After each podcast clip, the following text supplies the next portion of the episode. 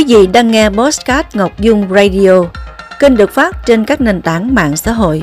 Đây là bản tin Radio News gồm có các nội dung đáng chú ý sau đây. Lượng xe đổ dồn gây ủng ứ trên cao tốc Phan Thiết Dầu Dây.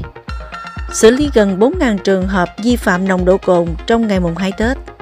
Đảm bảo trường tải điện an toàn, liên tục ổn định trong năm 2024. Kỹ sư Việt Nam đam mê cải tiến máy tạo sô-cô-la nêm chua vào tớp các món cây ngon nhất thế giới. Sau đây là phần tin chi tiết.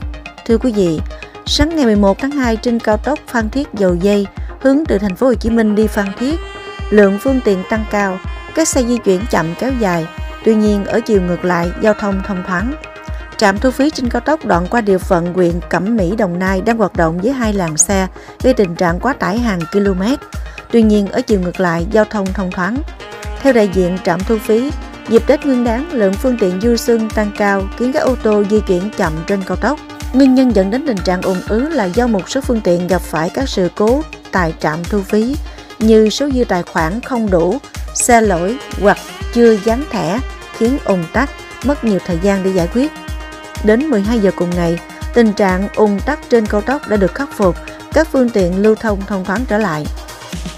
Trong ngày mùng 2 Tết, cảnh sát giao thông và công an địa phương đã kiểm tra, phát hiện xử lý hơn 7.800 vi phạm giao thông đường bộ, phạt tiền hơn 20 tỷ đồng, trong đó vi phạm nồng độ cồn xử lý gần 4.000 trường hợp. Theo thông tin từ Ủy ban An toàn Giao thông Quốc gia trong ngày 11 tháng 2, tức mùng 2 Tết, cả nước xảy ra 83 vụ tai nạn giao thông làm chết 28 người, bị thương 87 người. So với ngày 10 tháng 2, mùng 1 Tết, số vụ tai nạn tăng 5 vụ, giảm 7 người chết, tăng 22 người bị thương. Trong đó đường bộ xảy ra 82 vụ làm chết 28 người, bị thương 86 người, đường sắt xảy ra một vụ làm bị thương một người. Như vậy trong 4 ngày đầu của kỳ nghỉ Tết, cả nước có 126 người chết và 278 người bị thương vì tai nạn giao thông. Trong ngày nghỉ thứ tư của kỳ nghỉ Tết Nguyên đán Giáp Thìn, Ủy ban An toàn Giao thông Quốc gia không nhận được cuộc gọi và tin nhắn của người dân phản ánh đến đường dây nóng.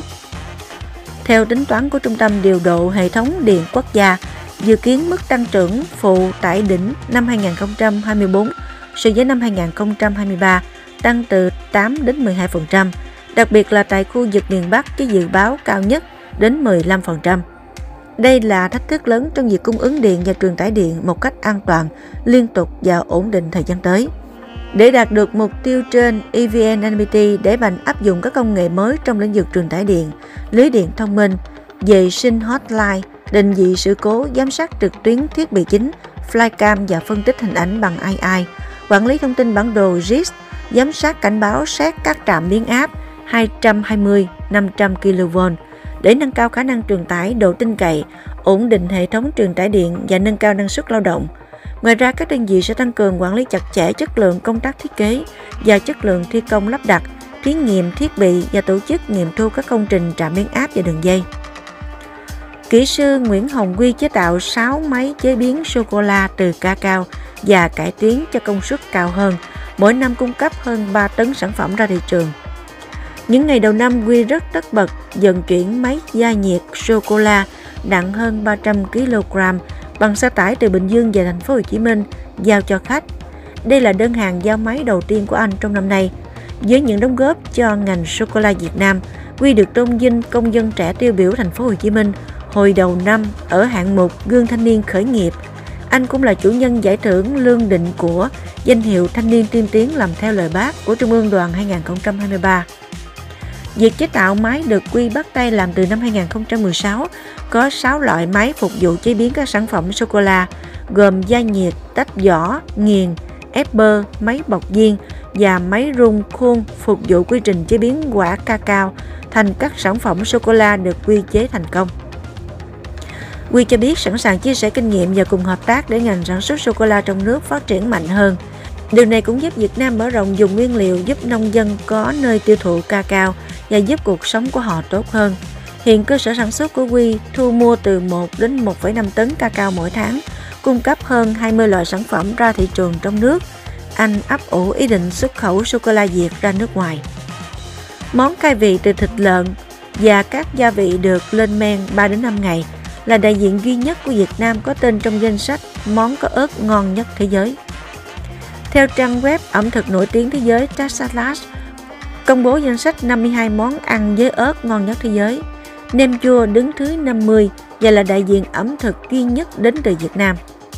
Các chuyên gia ẩm thực nhận xét, nem chua là một món ăn truyền thống của người Việt Nam, được làm từ thịt lên men và ướp muối.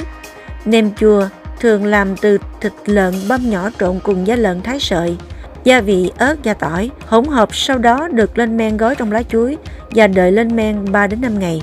Món nem có vị ngọt, mặn, cay và cà chua, thường được dùng như món khai vị hoặc ăn nhẹ, chấm cùng với tương ớt hoặc có thể nướng. Nem chua phổ biến trong dịp Tết Nguyên đán tại một số tỉnh thành trong cả nước như Thanh Hóa, Đồng Tháp. Vừa rồi là bản tin Radio News.